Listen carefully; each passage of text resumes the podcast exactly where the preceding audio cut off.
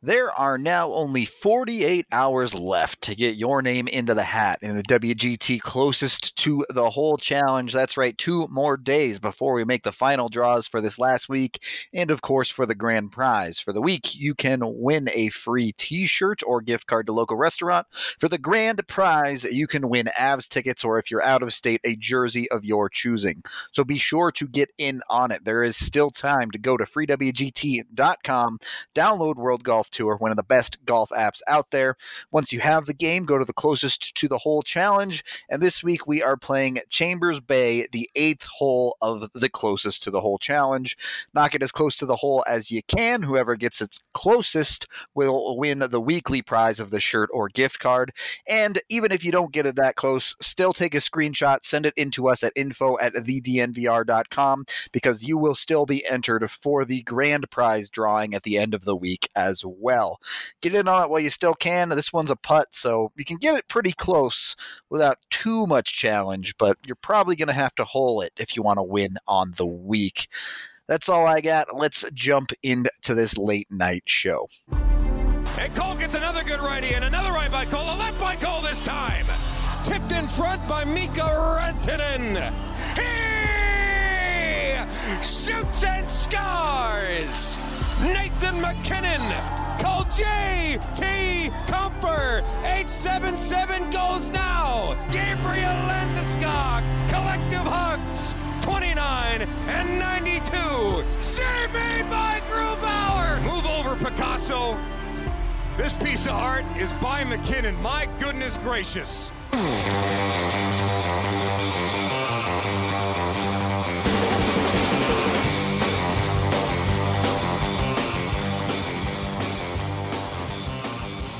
Welcome into the DNVR Avalanche podcast presented by The Green Solution. You can visit any one of their Colorado locations and use their express checkout to be in and out in minutes or reserve products beforehand online at mygreensolution.com. And you can use code DNVR20 for 20% off your entire purchase. I'm Nathan Rudolph. He's AJ Haefele.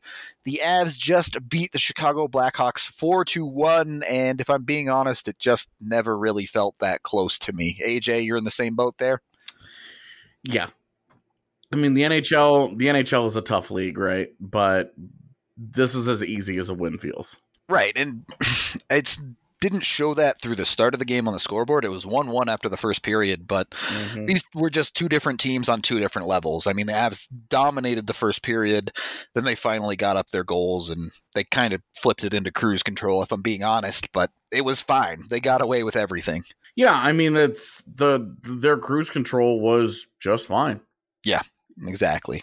That just two different organizations that are in two very different places. One quickly becoming a contender, and the other somewhat bottoming out as far as the Western Conference is concerned. Yeah, and I don't know if you saw any of their their post game stuff, but uh, Duncan Keith upset that Brent Seabrook was a healthy scratch.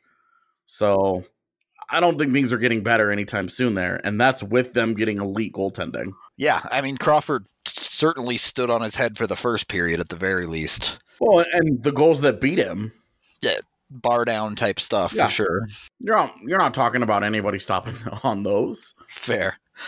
So it, I mean, it's a tough spot. I would, I'd be a little salty too if I was Duncan Keith when Connor Murphy falls and knocks me over and gives MacKinnon a breakaway. But oh my god, but that kind of sums up what it felt like to be the Hawks in this game. Is the Avs when they decided they wanted to do pretty much anything, they just did it. Especially in the offensive zone, Nathan MacKinnon, if he got the puck, was like, "Cool, I'll just skate around for a while because Chicago can't stop me." Yeah, you know, Keith Duncan Keith's headed to the Hall of Fame someday. And there were a couple of moments where he got the best of MacKinnon where you're like, hey, great player on a great player. And Duncan Keith is still pretty good. You know, he's obviously not prime Duncan Keith, but I think he's still pretty good. And when MacKinnon got the best of him, though, oh my gosh, did he get the? I mean, it was bad. Like there were plays where MacKinnon shut him down, and it was like, cool, cool.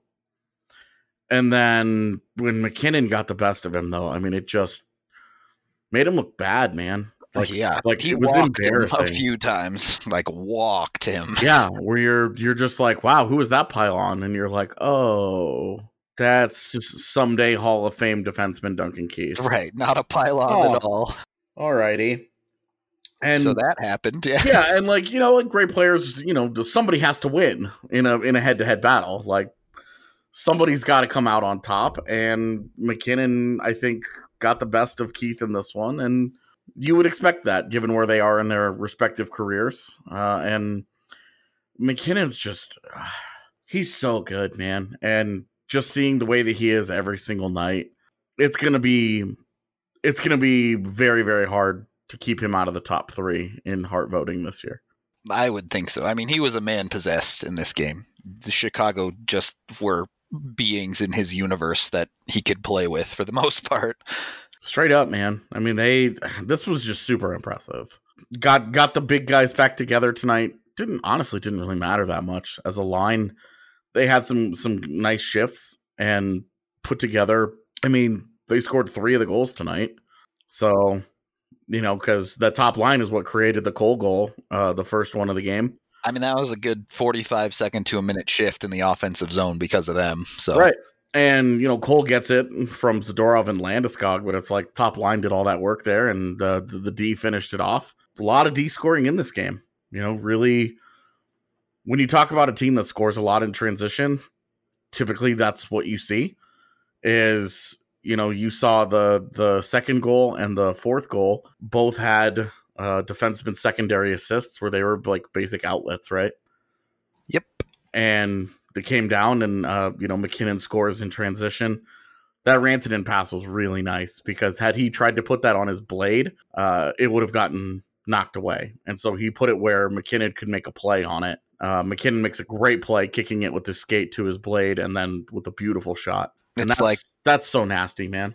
yeah, it's like passing it to the back shoulder when you're a QB, right? You put it where the, Exactly where your guy can go make a play. Yep, right. So, and guess what? MacKinnon makes that play most of the time. So, Well, and and then you know Andre Burakovsky with a great play in the neutral zone, break it up, and comes in by himself, and uh, not something I noticed on the first first time that I watched it. Not something I, I noticed live, but if you watch him, the way that he kind of changes the angle of his shot as he's going to shoot it, he doesn't just pull it out wide and and try and get as much torque on it. He kind of brings it inside his feet, inside of his feet a little bit, and I, I I'm assuming that it it has to do with where the, the defender is in front of him. Um, but I'm I'm not 100, percent but I it was just a little thing that I noticed that I was like, oh, it's pretty cool. I mean, he did go through the defender's legs with it. So, Yeah, and then okay, so there you go, and um, I mean Mikko, bullseye. yeah, the long the long shot for Mikko there to get Yeah. on the on the goal train. Another 10 goal scorer for the Avs. yeah, yeah, Landeskog picking up points like this is easy. Right, two assists, and, and I mean, look no further than how good Nathan MacKinnon is be, because he got Anton Lindholm an NHL point, Yeah, and I mean that's a that's a feat to get done. Well, and yeah, and that's like no knock on Lindholm, but you look at his career, I think he's got what two points in fifty some odd games. Yeah, I think the assist tonight is his third. Uh, it's his fourth point. Yeah, in sixty two games. So there you go. It's that easy. well, yeah, the Avs certainly made it look easy against Chicago. We'll we'll put it that way. And talking about MacKinnon is fun. Talking about those top line guys is fun. But quickly, one of the funnest player versus player rivalries developing for the Avs is Sam Girard versus Alex DeBrincat. What the hell is going on here? Right? It's the weirdest thing ever. But Girard blew up DeBrincat in this game. And it was fine. The hit was maybe a touch late, but not too late. I thought it was late. I wouldn't have had any issue with a with a penalty. I also have no issue with no penalty. I, I thought it was a borderline hit where if you flip a coin, you could you could make an argument either way. Yeah. I didn't have an issue with it. And the hit I think looked a lot worse um, just because of the situation, like where it was. Kind of open ice, and he slides into the boards hard. And Yeah. It obviously it created a big scrum for both teams, and Chicago ended up getting the only penalty out of the situation. But it it's just a really interesting one to me because you know everyone talks about the MacKinnon versus Crosby debate and, and things like that, but here they have this little thing brewing where the two smallest guys on their teams have the most physicality of anyone. Right. And like what's up with Sam Girard all of a sudden? You know, because not even not even in just as part of this rivalry where he got into a fist fight with DeBrincat the last time they these two teams played. But you remember the interference penalty that he took like a week Yeah. ago? Yeah, he's a he's a strong boy now. Yeah, like no more small boy. Now mad boy. I don't I don't know where this has come from, but it's been kind of wild uh to watch because that penalty he took against Jersey where he just ran that dude into the corner. It was like what? Who are you again? Seriously, his his penalties this year, that interference penalty, 5 minutes for fighting and then another penalty that I just don't remember. But it's like 2 of 3 tough guy stuff. Yeah. And now and now a borderline hit. What? the new and improved, I guess, Sam Girard. He was credited with three hits on the night, which is as much as anyone but Landeskog. I if Sam Girard wants to play like this, I'm cool with it. I think we've started to see that more and more he's he's not the offensive guy that we all wanted him to be. Um, I think it's it's basically getting to be impossible to make that argument. Um, he's being outscored by both Ryan Graves and Ian Cole right now, and like there's lots of season left, but his points per sixty have always been low his entire career. Yeah. And if he wants to embrace a little bit of physicality on the other end of it and and you know, the offense still isn't going to come, not that the two are related, but he still wants to he wants to get nasty like that and then I'm I'm all for it, man. There's no downside, basically. Yeah, anything anything that makes these guys tougher to play against is A good thing. yeah, exactly. It's one more feather in the cap. And whether that's toughness or that's shooting ability or it's speed or whatever, whatever whatever facet, any any aspects of these games, the uh, the games that any of these guys have that they just start adding to once they get into the NHL and they're proven and they're like, okay, this is who I am. Now I'm gonna start adding to my game. Just makes them that much tougher to beat. And a constantly evolving team that's already this good. I mean, these guys we we've been saying this for a while. These guys are already a problem for everybody involved. That's not going anywhere. They're they're just to get worse for everybody. This is just going to get harder to they're going to get harder to beat as the year goes on. You love to see it. We're going to take our first break there and end up this first period. As this time, I get to drink an avalanche from Breckenridge Brewery because the Avs took the W as they always seem to do on Wednesdays. I usually find myself drinking an avalanche. Breckenridge Brewery's been around since 1990, started here in Breckenridge, Colorado. Had a bunch of it tonight at the watch party, which was a blast. Always a good time to team up with Breckenridge in that regard and have some free beers. The first round was on us if you missed it. So you had your chance. You can still find that Breckenridge beer in your local liquor store or Davidson's, though. Highly recommend it. Davidson's is actually doing a deal where they are their beer of the month, so you can get a six pack for just seven ninety nine. Highly recommend you get on that while you still can, and keep an eye on the Breckenridge event calendar on DNVR because we have these events pretty regularly. I believe the next one is another Broncos tailgate, where again we have free Breckenridge Brewery, so no excuses for missing out on this beer. Go out there, come hang out with us, have a good time, have some beer. Second period of the DNVR Avalanche podcast presented by The Green Solution. I'm Rudo. He's AJ.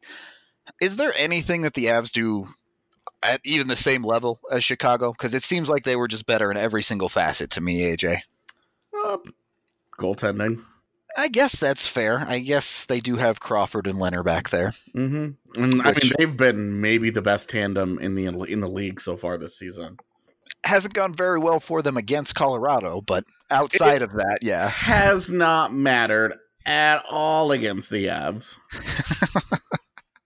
So Uh, I yeah, guess the fair, the Avs with 16 goals in three games against Chicago. So, yeah.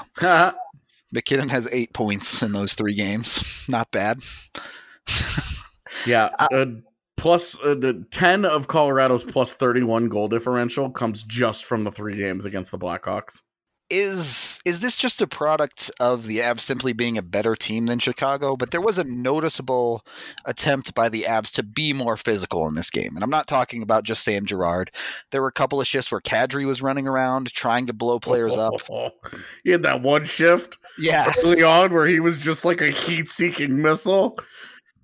Yeah, that guy was like unleashed. I was like, oh boy, he's gonna do something stupid, and then nothing bad came of it. Yeah, it um, was and, great it, it's nice when you can you can play physical and not get punished for it, but it's not something we've seen a ton of from the Avs. Kadri is one of those guys who's not afraid to do it for the most part, but it just I I don't know. I couldn't tell the difference if it was the Avs are dominant, so they're just going to do whatever they want, or if they're trying to bring a little bit more of that into their plan. Uh, I think that some of it is Chicago based. Um, I think Chicago is kind of like old Colorado. You know, definitely got that vibe. Yeah, a lot of intriguing forward talent, nothing on the back end, hoping that the goaltender keeps them afloat every night. And you could punch them in the mouth, and they just will take it. It's just they have no answer. Yeah, um, I I just think some of that is that's how you go about beating Chicago is that you you beat them up a little bit and it takes them out of it. guys like Strome and Nylander, they don't want to mess with that man. It's not who they are. It's never. It's it's always been a criticism of those guys. They don't want to get dirty. Patrick Kane has survived his entire career by avoiding contact. Uh, Alex DeBrincat, little dude, the only way he's going to get by is if he does not take big hits.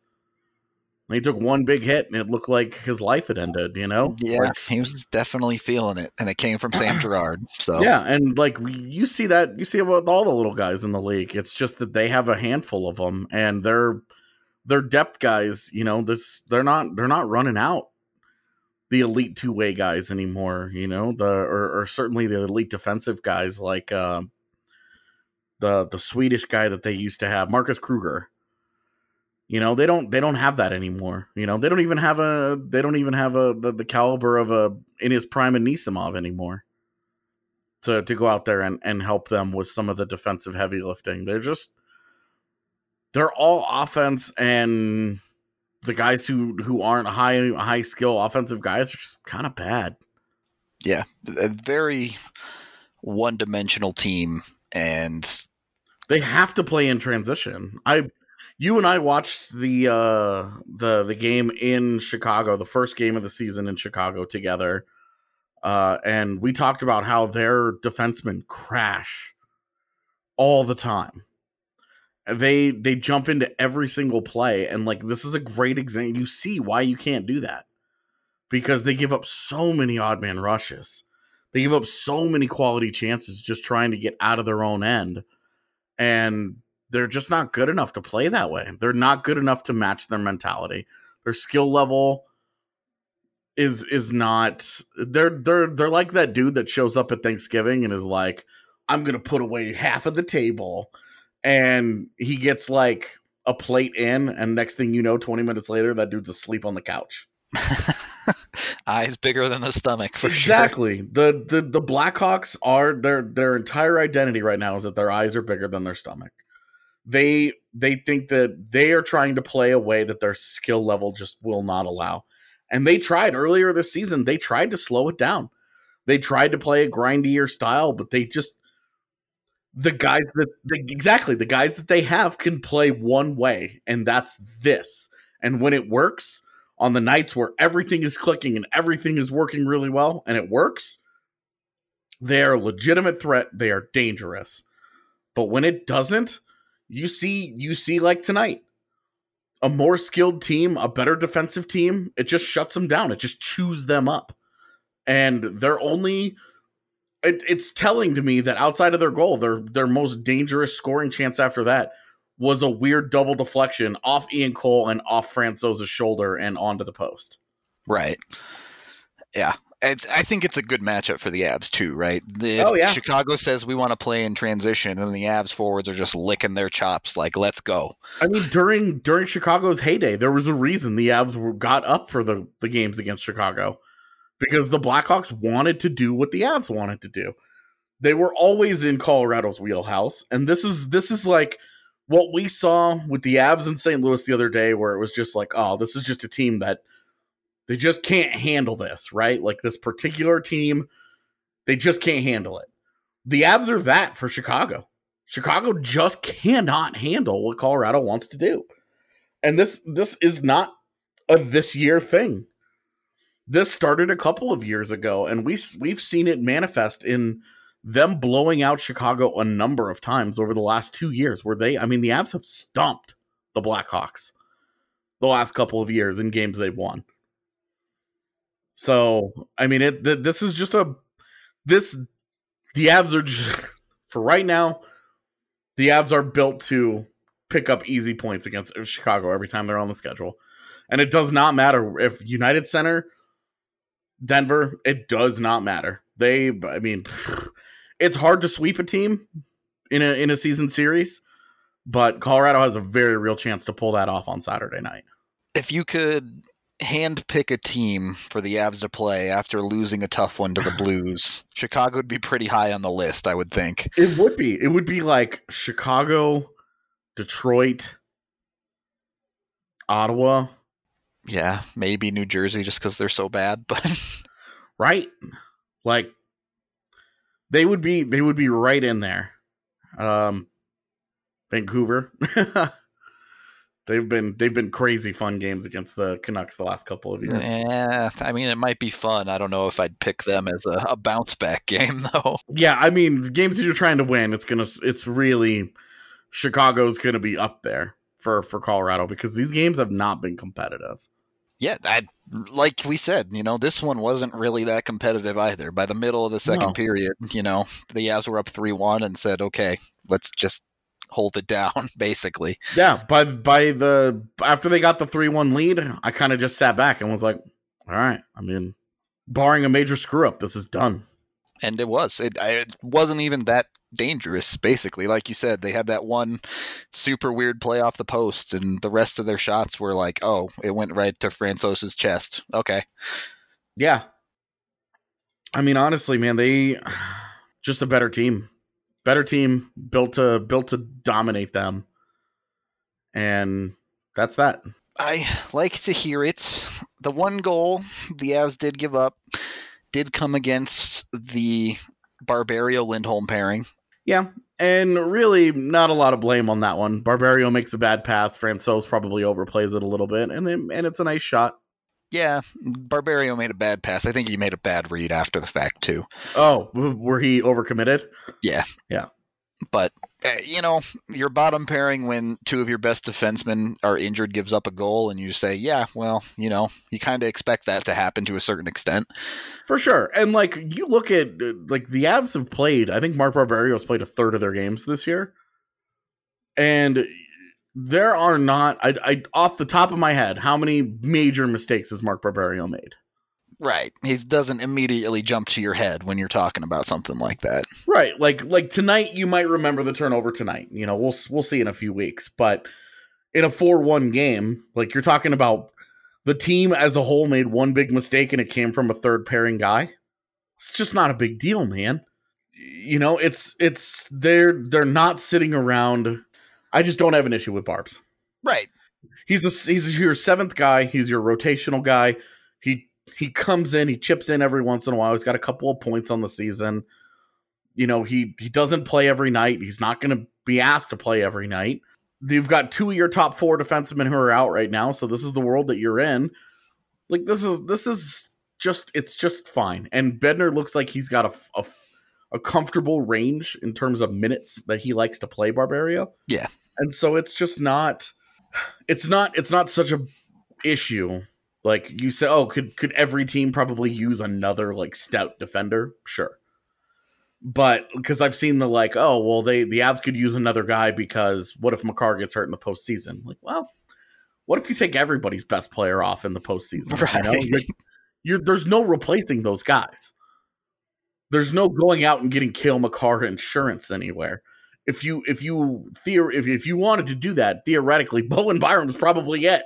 Yeah, that would actually probably make the most sense in that regard. And it's, I mean, Barberio is what he is. I think you can get away with playing someone of that caliber a lot more when you are such a good team like the Avs are this year. Eh, you know, he makes one mistake in this game and they win it 4 1. So that mistake ends up meaning nothing. Right. Like, and you're talking even your third pairing guy goes through the game and makes one mistake. Like, you got Yeah. a pretty solid third pairing guy. You absolutely live with that for sure. Um, Like, do we do we remember do we remember what it was like to be Chicago? Where you're looking at those defensemen, you're looking at those defensemen, and, and it was just like constantly just hemorrhaging odd man rushes and scoring chances, and the shot metrics were just they were god awful for all of them. Where you're just sitting there like, yeah, Connor Murphy's playing on their middle pairing, and the whole game I was just saying, Dude. why? What is happening? He was bad the minute they picked him up. You you know more than ever, more than ever, you cannot be a defensive defenseman who can't skate. And like we we you look at a guy like Ian Cole is always going to be divisive, right? Iffy with the puck every once in you know iffy with the puck. Let's just say iffy with the puck. Defensively gets called for some things because he gets overly handsy, like a you know like a kid on prom night. You know, just gets a little too eager with the hands every once in a while. And then other times, ultra effective. But like Ian Cole, not the fastest skater, but not a bad skater. That's not a guy where I'd I would I would criticize him for being a bad skater. In And- today's NHL, I would say he's about as slow as you can skate. Right. Like he's he's kind of on the edge. I would agree with you that he would be a guy on the edge. Where as long as you're able to keep up with like 70% of guys in the league, there's always going to be the elite guys that just smoke you and you're just like, "Okay, well there's just not many of those guys." Yeah. So I'm not going to worry too heavily about it.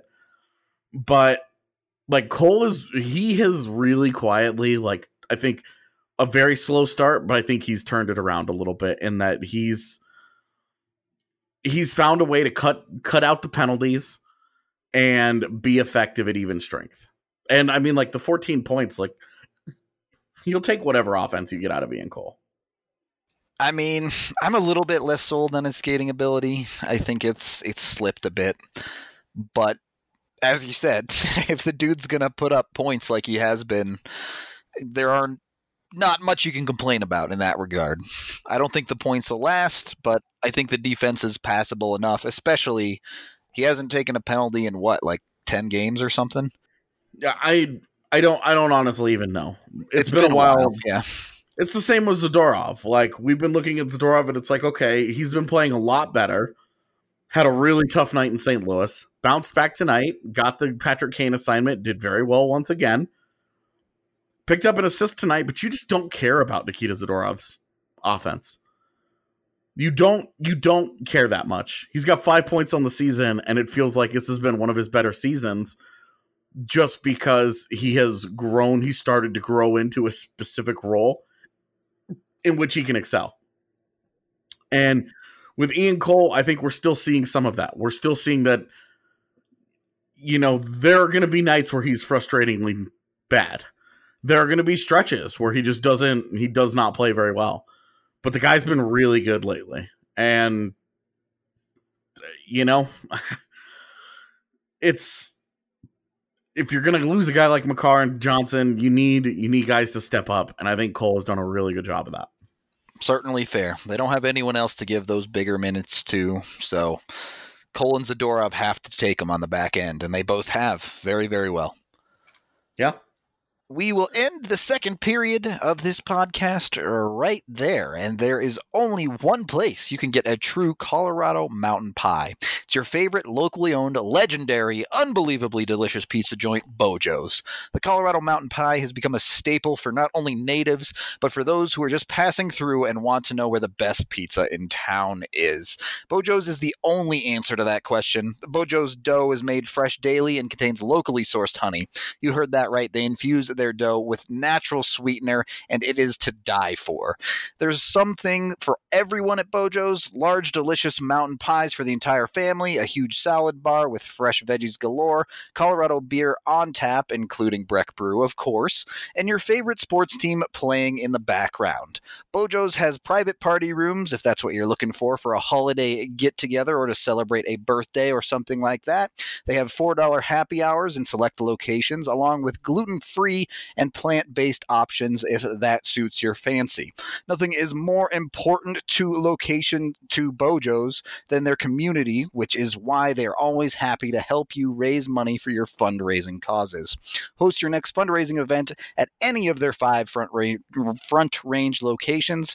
They are also offering this holiday season special pint glasses, coo- special pint glass koozies that make a great stocking stuffer and also comes with a $5 gift card. Check it out on their site today at bojos.com. That's B E A O J O S.com. And tell them DNVR sent you. Goes, uh... Third period of the DNVR Avalanche podcast presented by the Green Solution as AJ realizes we are in fact live. yeah, my bad. Uh, I, I, think AJ and I have both kind of talked out this Avs game. The Avs were just the better team, and Chicago couldn't hang. It's pretty simple as far as that goes.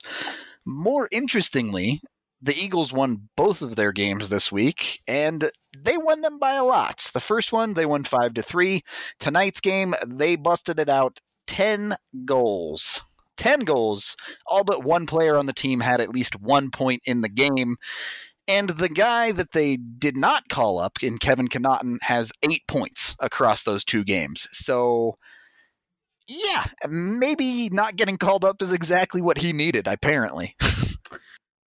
Kevin, uh, so I got uh, a couple of people sent me one of those goals where he just like danced a couple yeah, of the dudes. filthy hands. Yeah. Yeah. And I remember he scored one of those during preseason, uh, or it was during training camp.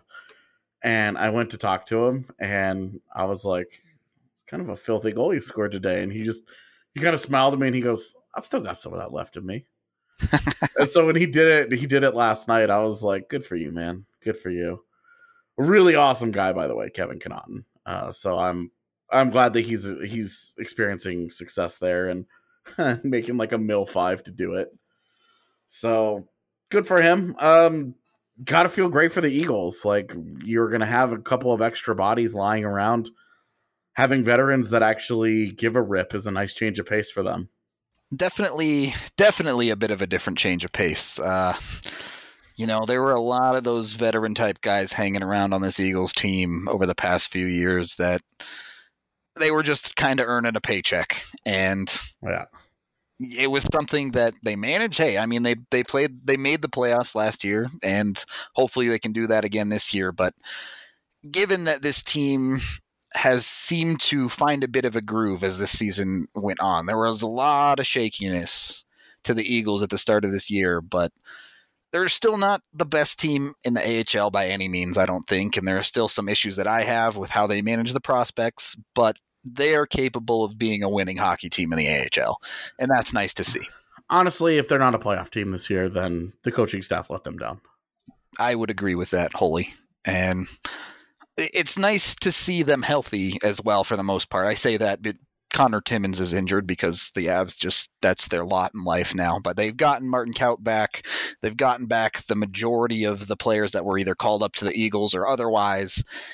And it's starting to come together as a team unit. For the first part of the season, they relied heavily on just the veterans on the team to score points for them. Now we're seeing guys like Kaut. We're seeing like guys guys like Bowers and even Igor getting involved in the offense with more regularity, and that's nice top to bottom. Yeah, um, I think that's you know, seeing Kaut get off the the the scoring schneid tonight was big. Yeah, definitely. I Shane Bowers five points in five straight games. Yeah, he's. I'm telling you, man, he's gonna play an NHL game The- this year. The push is coming, and uh, you know him having the early season injury when the Avs had all their injuries was awful. Unfortunate, yeah. because realistically, that guy might have just straight up stolen Kamenev's roster spot at that point. Pretty much. I. The only thing that is holding him back from having an NHL roster spot is that he's a center, essentially, at this point. So Well, and and where do you put him in Colorado? I know you it's know, like this is the conversation we had the other day of what in the world do you do with Tyson Jost continues to be a thing. What do you do with him, man? They moved him up to the second line tonight, and he immediately goes and plays wing, and immediately has his worst game in a week, two weeks. Yep. You know, when he's at center, he drives shot generation. When he's not, he doesn't. And so you're like, okay, so that means Jost is a, to get the best out of him. Jost is a center. I just, you just don't, you can't take Bellemare out of your lineup. Like that's a that's a non-starter. That's just working too well. Despite his offensive regression, you knew that was coming but he works too well with the other guys that he plays with. That's that's too good of a line. There's no reason to tinker with that. I just Yep. don't know. You know, I don't know where you get him in at this point. it's just really tough that the Avs have committed to so many centers, right? And, and Yeah. we've talked about this at the start of the season. Ultimately, you probably look at moving Bellemare to wing, and you can play Bellemare on the left, Calvert on the right, I guess. Yeah, well, and next year, like if you just look ahead next year, you let Nieto go, you move Bellemare over, and you put Bowers in between them, and like that's your solution there. That's an easy solution. I don't know that that's what they'll do, but that's certainly one of the one of the possibilities, right? Like something that you can easily just point to and be like, okay, here's how you do this. Here's how you make this happen. I as if they are with them with them being healthy right now, uh, outside of Colin Wilson, I just don't know what you do. Yeah. I, I do you I mean Kamenev is still still hanging around too. What's his future? Well, I I mean that's a guy that I've said I think is for a while now that I he some some center needy bad team needs to give the Avs a call and see what they'll what they can do to take to, to take him off their hands. Take whatever you can get for him at this point because there's just not room for him. Right, like his there's not a Colorado future for Cam, and that's more bad luck than anything at this point. Uh, but it is the reality. It's right. We're not we're not saying he's not an NHLer. We're just saying Right. he cannot find a room on the Avs. For sure. And like if you're the Detroit Red Wings, why don't you just make that call? Why don't you call them up? Why don't you call up Colorado and, and say, "Hey, what what's what would the cost be to maybe take both Jost and Kamenev off their hands?" To a one AA or AM. So, you know, like and maybe maybe build from there or maybe, you know, that's the start of something whatever. Like I'm not I'm not saying this needs to happen. I'm just saying if I was running one of those teams, I'm looking at okay, well, who's not playing for Colorado? That because that's what Colorado was able to do to build up the back end of their roster. Who's Sam not playing? Girard, right, was exactly that for Nashville. I mean, even not even in that major of a deal, but you're talking, um, you know, the Barberios and Nietos and Nemeths of the world. You know, fringe guys. Those guys all got waived, but it's like, you know, somebody should be calling up Colorado. I mean, like, look, you got too many skilled guys here. Right. I mean, Nieto's the great example of that, right? That was on the Sharks team that ended up going to the Cup final that year. Yeah, and the very, you know, what was it, November of the next year, December of the next year, after they go to the cup final, that guy's that guy's waived. Yep. And it was like, okay, well, you know. That guy's he's good enough to play on 28 teams in the NHL. Right. From what I heard, there were like 20 teams that put claims in on that. know. Right. Exactly. So the, I I don't know if there would be that many with Kamenev, but I certainly think there would be a few. Right. Well, and there should be. Like this is a this is a young 20-year-old center who's shown a little bit of ability in the NHL, just hasn't had opportunity. Hasn't had consistent opportunity. And if you were a if you're a bad team, like Columbus would actually, honestly be an amazing example. Like Josh Anderson's been bad for them this year. You know, okay, well, Josh Anderson for uh, you know, something around a Kamenev type thing. Easy, right? Like you want to, you got to start taking chances somewhere. Uh, these bad teams that sit around and stay bad blow my mind. Yeah. Why not at least try to improve yourself Right, in one like, way or another? Like, why aren't you trying to min max somewhere? Be proactive somewhere on your roster. And for the Avs, I think they should try and be proactive in trying to consolidate some of the assets. The the raw reality is like Colorado's pipeline is great, but if even five of the guys who are not on their roster today work out, that's too many guys. And then they have to move pieces sooner or later. Exactly. You're I mean, they're gonna have to consolidate at some point. It's best to do it while all those pieces still have their peak value before you let them turn into AJ Greers. Where they get stuck as tweeners and they can't break the NHL roster. They're no longer prospects. They've gone through waivers. Like the value on them has tanked. So you know, and and this started with talking us us talking about how Kevin Connauton has been dope. and I don't even know what to do about that. I mean, I'd have played him over it. Anton Lindholm, but yeah, it's there's no such thing as too much of a good thing, but you got to figure out what to do with the good stuff, right? Yeah, for sure. Like you've got to find your way through some of this, and I don't think that you can just see. uh, I, I don't think you can just like sit there and be like, "Oh, it's fine." Yeah. you got to be a little, a little more proactivity here. Uh, right now, everything is rocking and rolling in Avs land. There's no need to to tinker for funsies. Uh, if if somebody got smart and they did come calling around, fine. Maybe maybe you make that move. Especially like Bowers is obviously legit. This is obviously the real deal. After the preseason that he had and the season that he's had now that he's healthy, come on. This is the real thing. you know it's the real thing. You're just waiting. If somebody wants to take a, a cam off your hands, you've got his replacement ready, ready made right there. It's fine. Like and and at some point, like the whole the the the playing big minutes in the AHL gives you diminishing returns the longer a prospect is down there. It's just just does, yeah. Right, and it's and that's a different timeline for all the prospects.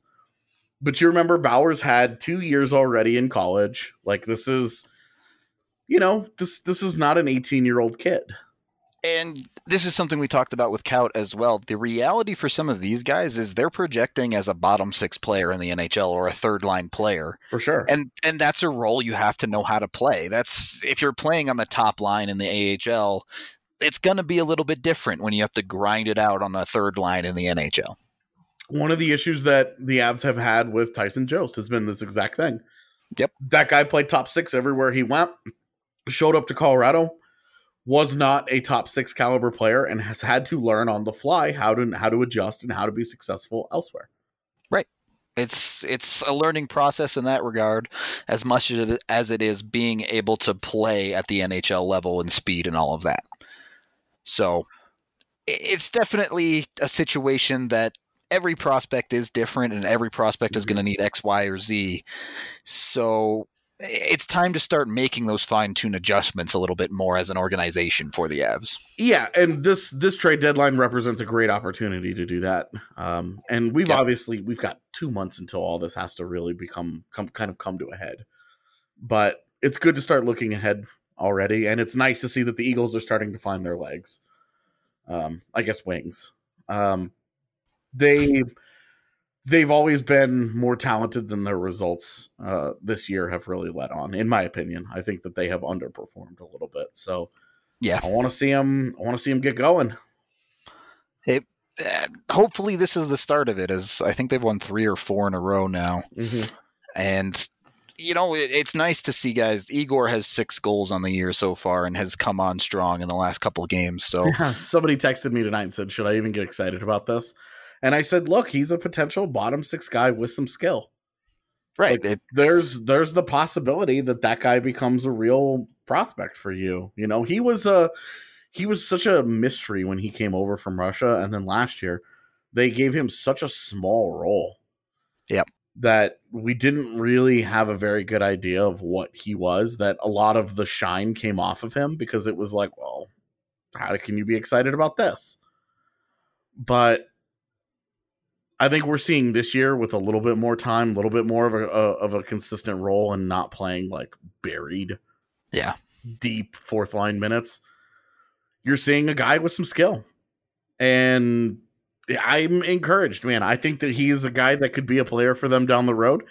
He might not be anything more than like a, what a, forward or whatever. yeah, Yeah. I was gonna say like what a Logan O'Connor is right now, or a Sheldon Sure. Dries, where like that maybe like maybe he's like your fifteenth guy that you just keep in your AHL team for a while. I mean, if you get an NHL game out of a fifth round pick, you did pretty well. Yeah, So- which is the one thing that's kind of funny about where all everybody being like Anton Lindholm sucks. Like this was like one of their very few success stories later in the draft of the entire decade. I, yeah, I mean, that's a hard conversation with a lot of factors going into it, but I mean, they've gotten 60 games out of a guy that they drafted in the fifth round of their worst draft class of the decade, too. In 2014. Like, they got something, I guess. They got something out of that class, and it was uh, 60 games of Anton Lindholm, which, okay. I guess, I guess you 60 take it. Yeah. Hey, 60 games and counting. 63 tonight, in fact. Yeah. So, you know, who knows what a, who knows what tomorrow holds other than the Hurricanes sitting around apparently just in Denver hanging out waiting for the Avs. It's Could one of be those scheduling quirks that drives me crazy, by the way. Uh, Well, this is like their fourth or fifth back to back where the other team has been rested this year, too. Like, it's it's- stupid. It's it's like and normally normally that usually like normally like the Montreal one that they had where you know they played in Toronto and the next night they played in Montreal. Montreal was rested, but Montreal that was the first night of a back to back for Montreal. And they went in on the next night and played somebody else on the second night of a back of their back to back, and they were playing a rested team that was on the first night of their back to back. And so there's like a- right. Like there was like a chain of them in that schedule. It was really cool to like see how they built it. And like I get those because that's like your the team has the advantage on one night, but not the next night. And so competitively you feel good about that. That's not the case tomorrow. The Hurricanes flew in, they they played Tuesday in Winnipeg, smoked the Jets, flew into Colorado today, chilled all day, play tomorrow, and then fly home and have Friday off. And it's easy peasy. Yeah, that's There's a bit just- silly. It, there's just no reason for it. It's like, why are you jamming these games in here in this way? You'd have to ask the NHL scheduler on that one because I certainly don't know. like Um, if you're gonna do that, like make make Colorado and uh, uh, make Colorado and Carolina both play on Wednesday after having played Tuesday night in other cities. just keep it even, right? Right. And then and then Colorado, you know, I guess they can have a day off and then they can fly to you can push the Chicago game back and have another uh, home and home against the uh, Blackhawks. Well, I don't know. I'm sure there's certain specifications or I mean, whatever behind all of it, but that would have made more sense to me than this. Like Chicago plays Friday and Chicago and the Avs play Friday and Saturday. United Center in Denver, second home and home that they've played in a month. Carolina and the Avs are both tired on Wednesday. Um, on a second night of a back to back, they both played Tuesday night in Winnipeg in St. Louis. Instead, the Avs are coming in after playing tonight. The Avs are going in uh, going into to Pepsi Center tomorrow, having traveled, and the Hurricanes are just sitting around. There was a there you go. I just fixed your scheduling quirk without having to change anything else with any of the other teams and made it make more sense. Congratulations. You're welcome. master scheduler. There you go. Um, I just don't understand. That quirk annoys me because it just feels like a competitive disadvantage that doesn't exist for a good reason. If you absolutely have to do it, I get it. Like you got 82 games for 31 teams that you got to figure out. It's hard. Yep, I I'm with you. I think the scheduling has been dumb for years, but let's wrap it up. Final thoughts on the Avs. Is the season officially uncanceled since they smoked Chicago? It is. Uh, we'll see how they do against Carolina because Carolina is another good team. So let's see let's see how they do against Carolina because then Chicago again Saturday. What if they lose both of those games? Then the season is super duper canceled. so I don't want to uncancel it yet. All right. Preach patience. We'll see what happens against Carolina, and no doubt you will be hearing from us after that. That's going to do it for us. Thank you for listening, and we will catch you on the next one.